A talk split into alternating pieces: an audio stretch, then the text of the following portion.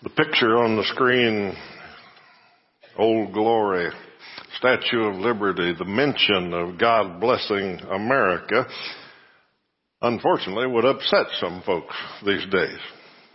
Uh, I don't imagine that many in this audience are bothered by it in the least, but I chose this picture because of the statement, God bless America, and I, I want us to think about that statement. I want it to make us think today, does God bless America? Uh, with all that's going on, all the craziness in the world, is God possibly blessing America? Should we ask God to bless America? And most personal, I guess, am I, are you, are we asking God to bless America? So let's think about those things today and let's start with a psalm. Number 33, if you want to look up Psalm number 33, we'll start there. Since we're studying Psalms in our adult classes, I thought we'd just add one bonus Psalm here. Let's make sure we understand the context. Uh, here's a verse you probably recognize. Blessed is the nation whose God is the Lord. I always People say that a lot. We, we see it especially around this time of year, around election time, and a few other times. But instead of just taking that verse, let's look at the whole psalm and see if we understand the context. In verses 1 through 11, which we're not going to put on the screen, but you can read it when you get home, the psalmist says basically, we need to praise God. We need to praise God because who He is. He is powerful and sovereign. He's the Lord of nature. He's the Lord of history. He's faithful. He loves righteousness and he loves justice. And everybody on the earth should fear him, should respect him, should be in awe of him. Verse 10 and 11, he starts to get to the point. He says, the counsels uh, of the nations are brought to nothing by the Lord. His plans, His counsels will stand forever. The plans of His heart will last for all generations. Now we're ready for verse 12. Let's start in verse 12. And it says, Blessed is the nation whose God is the Lord, the people whom He has chosen as His heritage. Now understand, we've got the context. He said we ought to praise God because He's sovereign over everything. He loves righteousness and justice.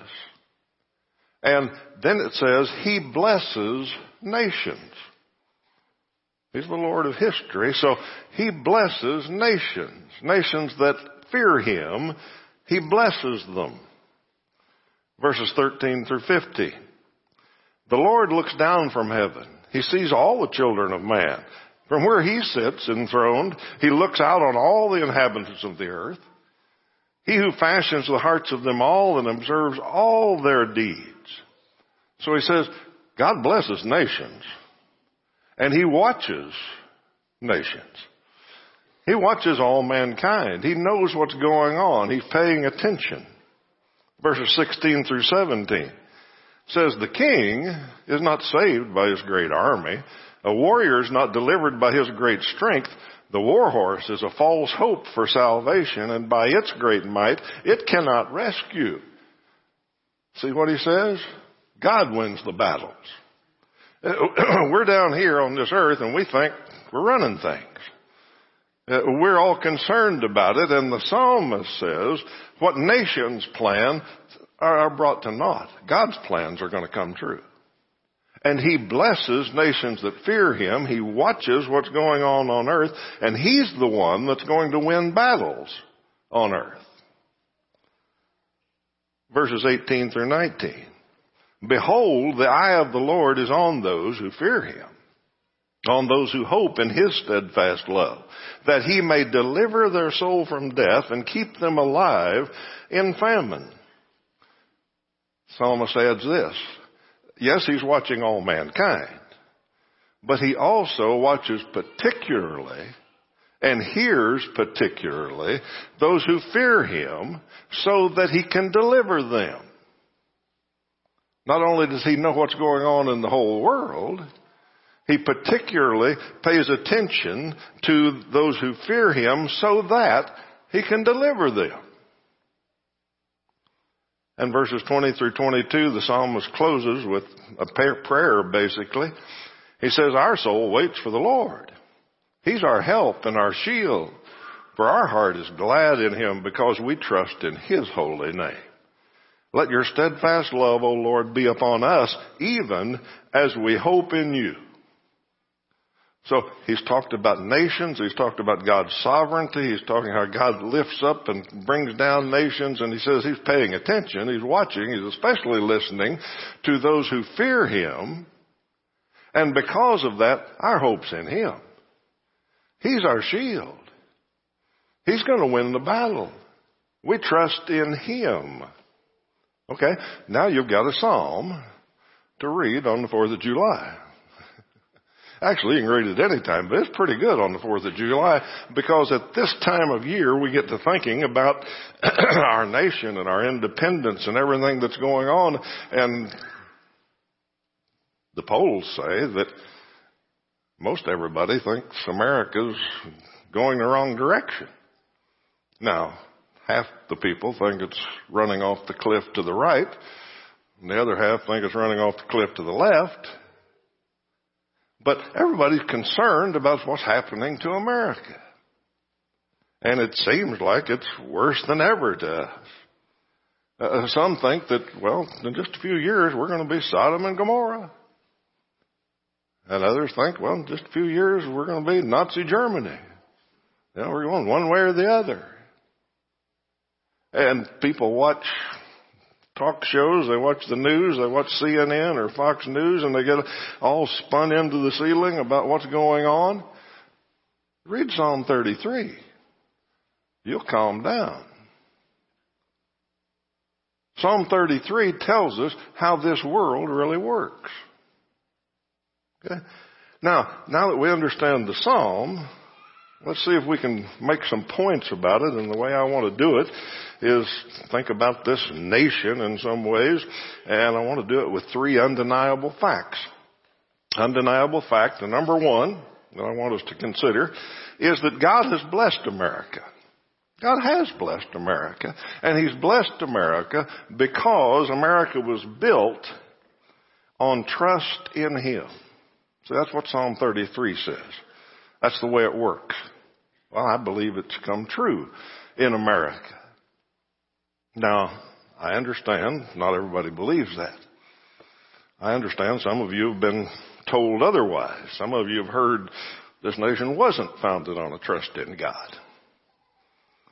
Uh, you've been told that the founders were deists or atheists or uh, they wanted the church, religion, the Bible, everything completely separate from the government, from this country and all that. Uh, if you believe any of that, if you've heard that, if you've been taught that in school, I got two words for you. Read history. Read history. Real history. I'm not talking about checking Wikipedia. I'm talking about reading real history. And you will find out that this is an undeniable fact. In fact, you don't have to read very much history at all. Now, the more you read, the more undeniable it will become to you, but just read a little bit. Uh, let me tell you some things to look for. Look at the founding fathers. Start there. That's a good place to start. Look at them and see what they were really like. I know people say they didn't believe in God and didn't think God did anything in this world and all that, but you look at them and you find out these were very educated men. They studied the philosophies of the world. They studied all the different governing systems of the world. They knew the Bible. In fact, if you start to study the signers of the Declaration of Independence, you will be amazed at how many of them started out to be ministers, studied theology in college. That's who they were. They understood God. They trusted in Him. You look at their writings and you'll find out what they thought.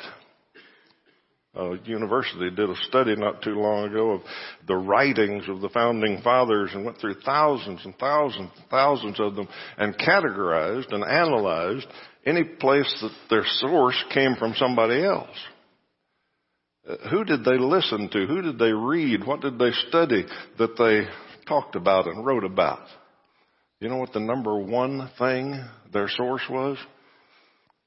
34% of all of their references, direct quotes, were from the Holy Bible.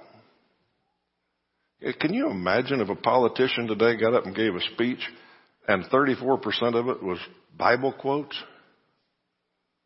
He might get off the stage alive. I don't know. You know, that would be unheard of. Be ridiculous. Well, that's who our founding fathers were. Uh, look at their writings. Look at their actions. See what they did. Uh, you don't have to read very much. You can just read the Declaration of Independence and you'll be done. Understanding that this country was founded on a trust in God. Declaration of Independence starts out, we believe that all men were created, created equal, and that their Creator endowed them with rights. Because of that, we are declaring independence from the King of England. He doesn't have authority over us. He does. And they closed the Declaration of Independence by saying, because of this, we appeal not to courts, not to uh, tribunals, not to men. We appeal to the supreme judge of the world. It sounds like some of those men may have read Psalm 33. We appeal to the supreme judge of this world and we rely on divine providence. We rely on the protection of divine providence as we pledge our lives and our fortunes and our sacred honors. Now you read that and understand what they were saying. They were saying, we believe God gave us rights and we're rebelling against the most powerful empire on earth and we realize this is nuts. We'll probably all die. We'll probably all lose our fortunes. But we're going to do that because we believe in God and we put our trust in Him. You just read that one document and you undeniably will understand that this nation was founded, built on a trust in God. You read a little history and you'll see how foolish some of the things we hear today are.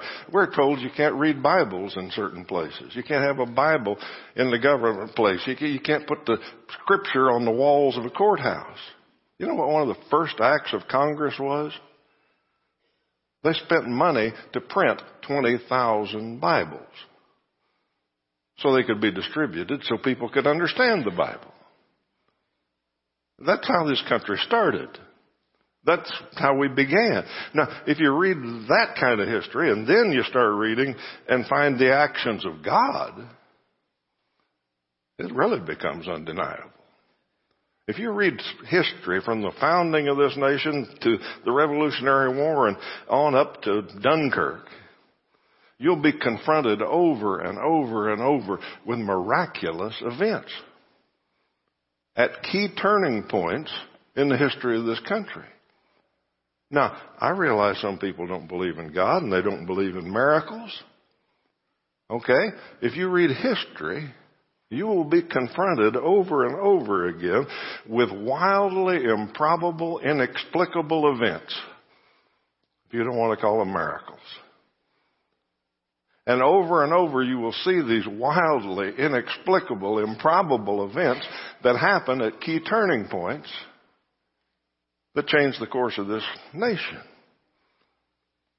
Let me, let me close this undeniable fact by just reading you a little bit of a speech that Benjamin Franklin gave.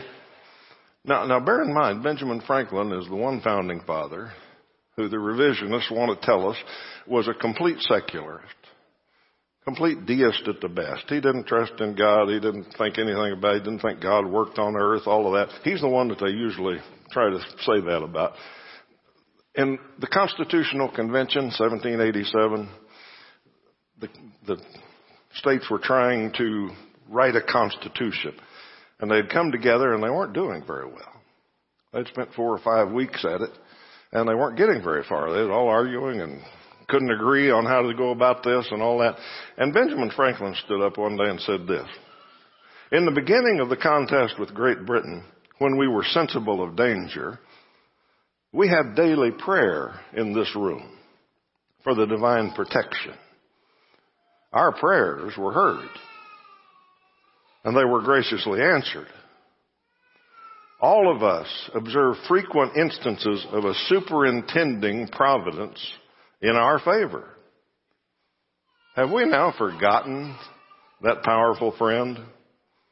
Or do we imagine that we no longer need his assistance? I have lived, sir, a long time.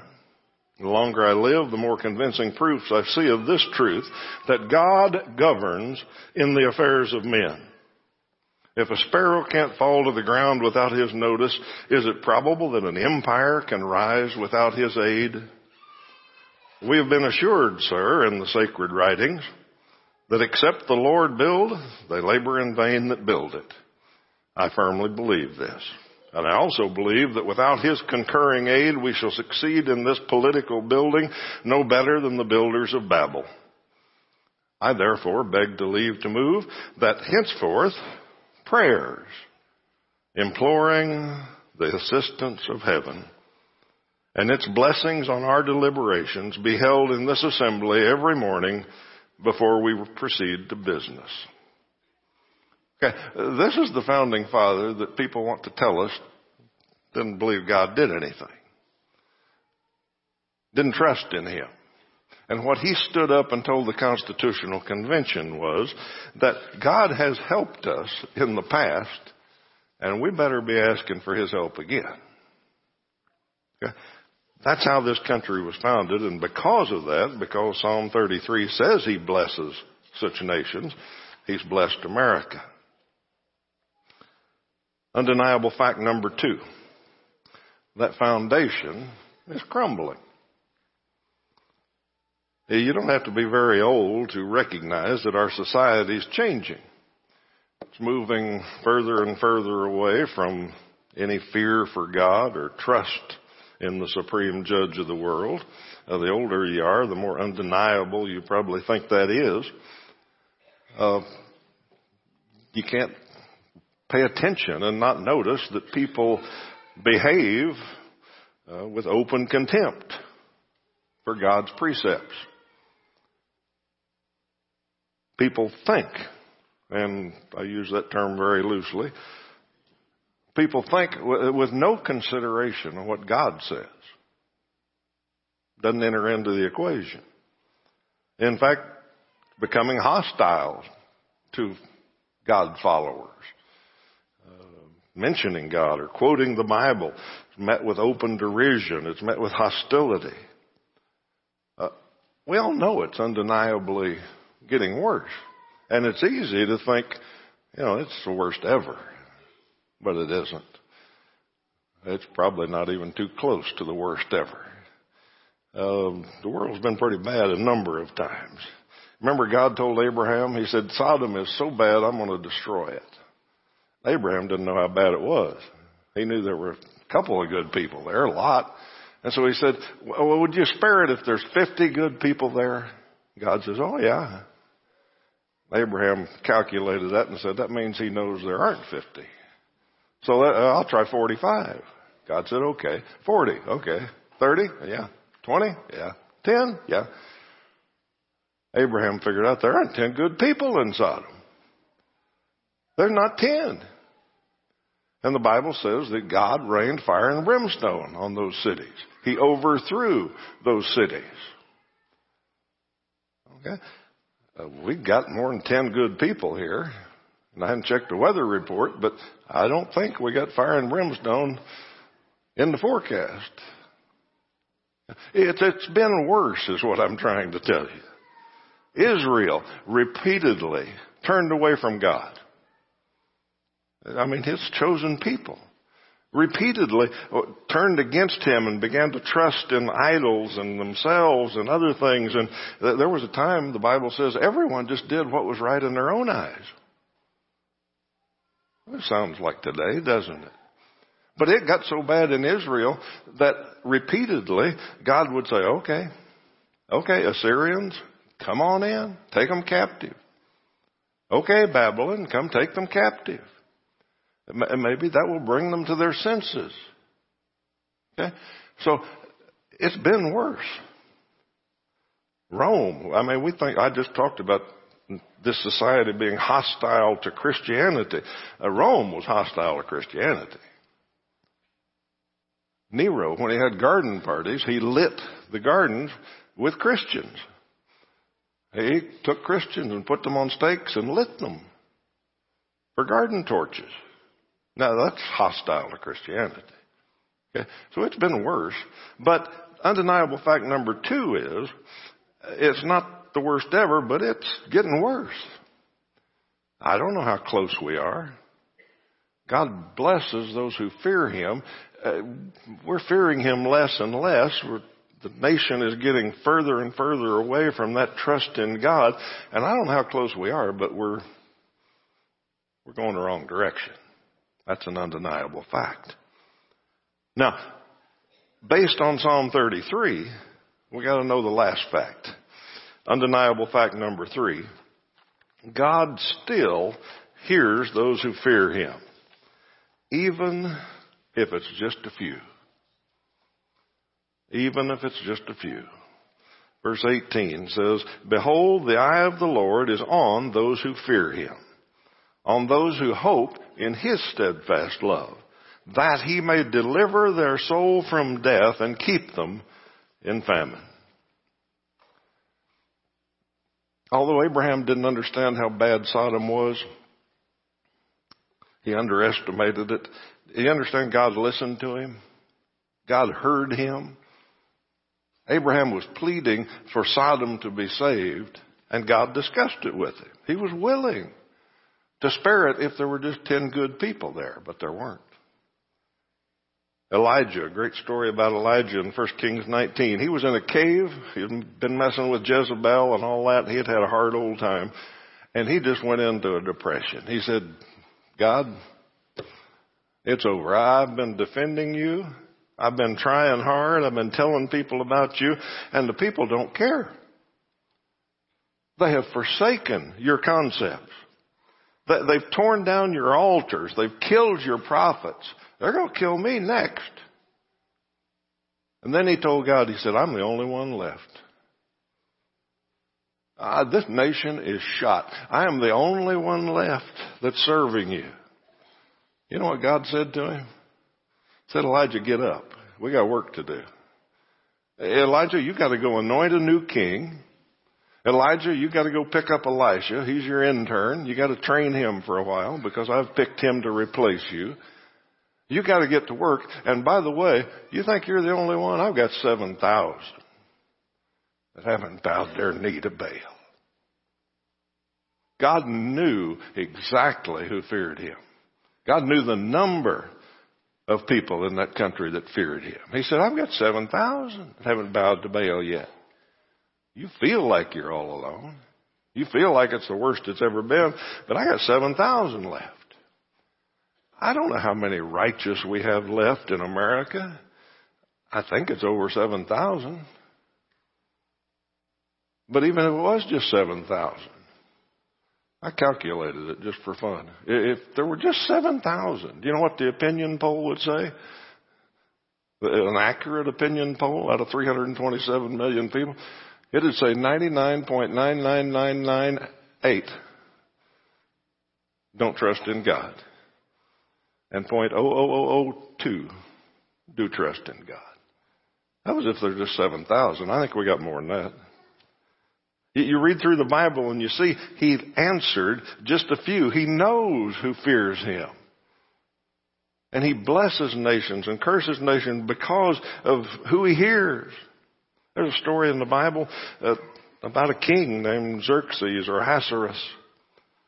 The Bible says he ruled over most of the known world. It says from India to Ethiopia. That's a pretty big kingdom. And this king put in power an evil, evil man. He elevated a man named Haman to a place of power that he was over everybody else in the country. And this evil, evil man had in his mind to destroy all of God's people. He was hostile to Jews. He was going to destroy all of them. I know this sounds like history, sort of. That happens every once in a while, but that's who Haman was. And when Haman was moved into that position, when he had the power to accomplish what he wanted to accomplish, to destroy all the Jews, I envision that Satan thought we got it made now. Satan may have sat back and crossed his arms and said, check.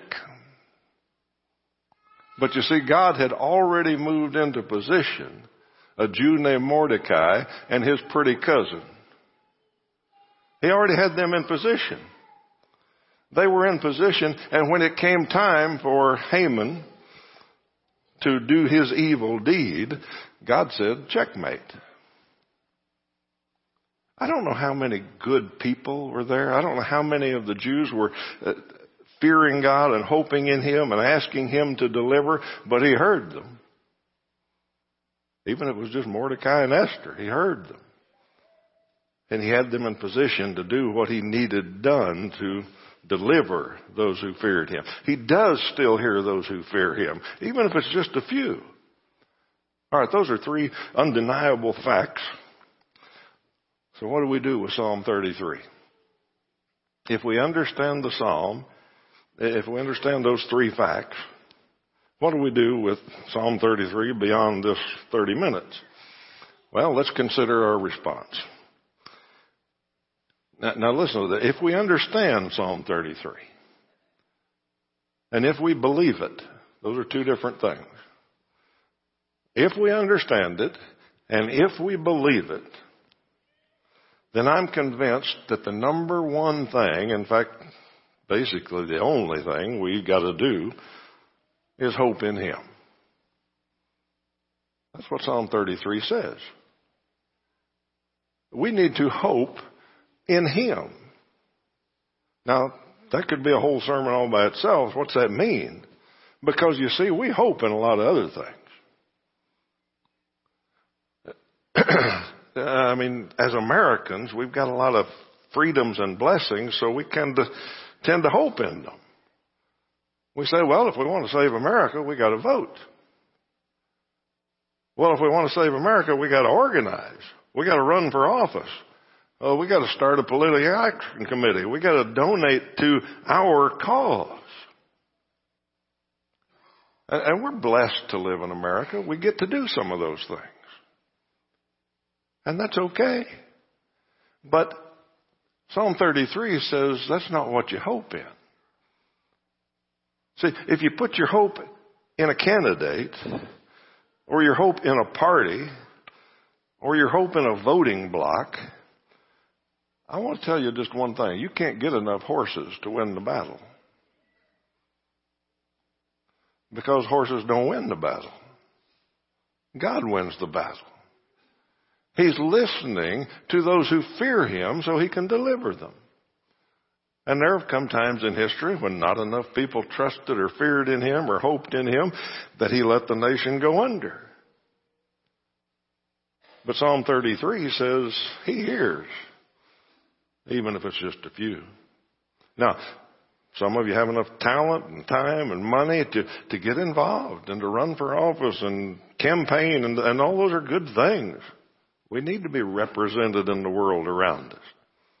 But for the average, hard-working, God-fearing Christian who's struggling to get by, who's got everything he can do just to raise the family, that loves this country, wants God to bless America, Psalm 33 says here's the answer. What do you do? You hope in Him. That's the response. You hope in Him. Now, a little inside information here. That there are websites out there that have sermons on them.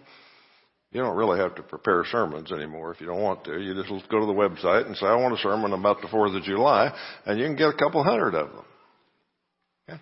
Now I look at those websites to see if I get some ideas or some illustrations or something I hadn't heard before sometimes. I don't think I've ever preached one directly. I've got some points out of them before, but I looked up Fourth of July sermons, Independence Day sermons. you know what? About 95% of them are.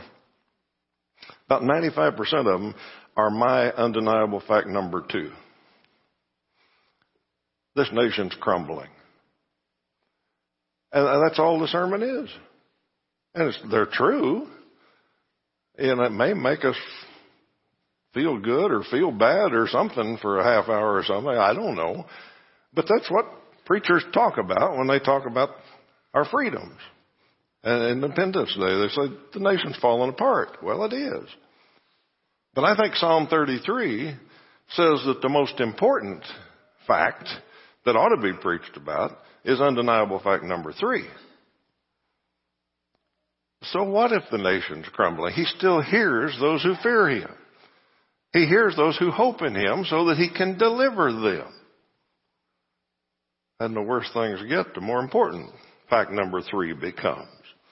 So what's my, our response? I say, hope in him. And you hope in him. You're the only one you can control. Uh, you don't control the federal government, the state government, the city government. Most of us don't control what goes on in our own house very well. But you can control you. Hope in Him. Take Psalm 33 to heart. Live like you fear God. Esther had to live like she feared God in spite of the consequences. Abraham did, in spite of Sarah, all of them did. Did live like you fear God and pray like your hope is in Him. Ask Him to deliver this country. The second part of our response, and I believe there is a second part, is to teach our children to do the same. Not only should we hope in Him, we need to teach our children and grandchildren. That's been the plan since day one. That's been the plan. Deuteronomy 6. That's how it's supposed to work. Parents, raise your children. Parents, teach them. Parents, raise them so they'll fear God and be blessed. Psalm 33 says he blesses people who fear him. That's the way we're supposed to raise our children. If you let the world raise your children or the media or your their peers or schools, let them raise them. America's judgment's just going to come that much sooner. You raise them to put their hope in Him.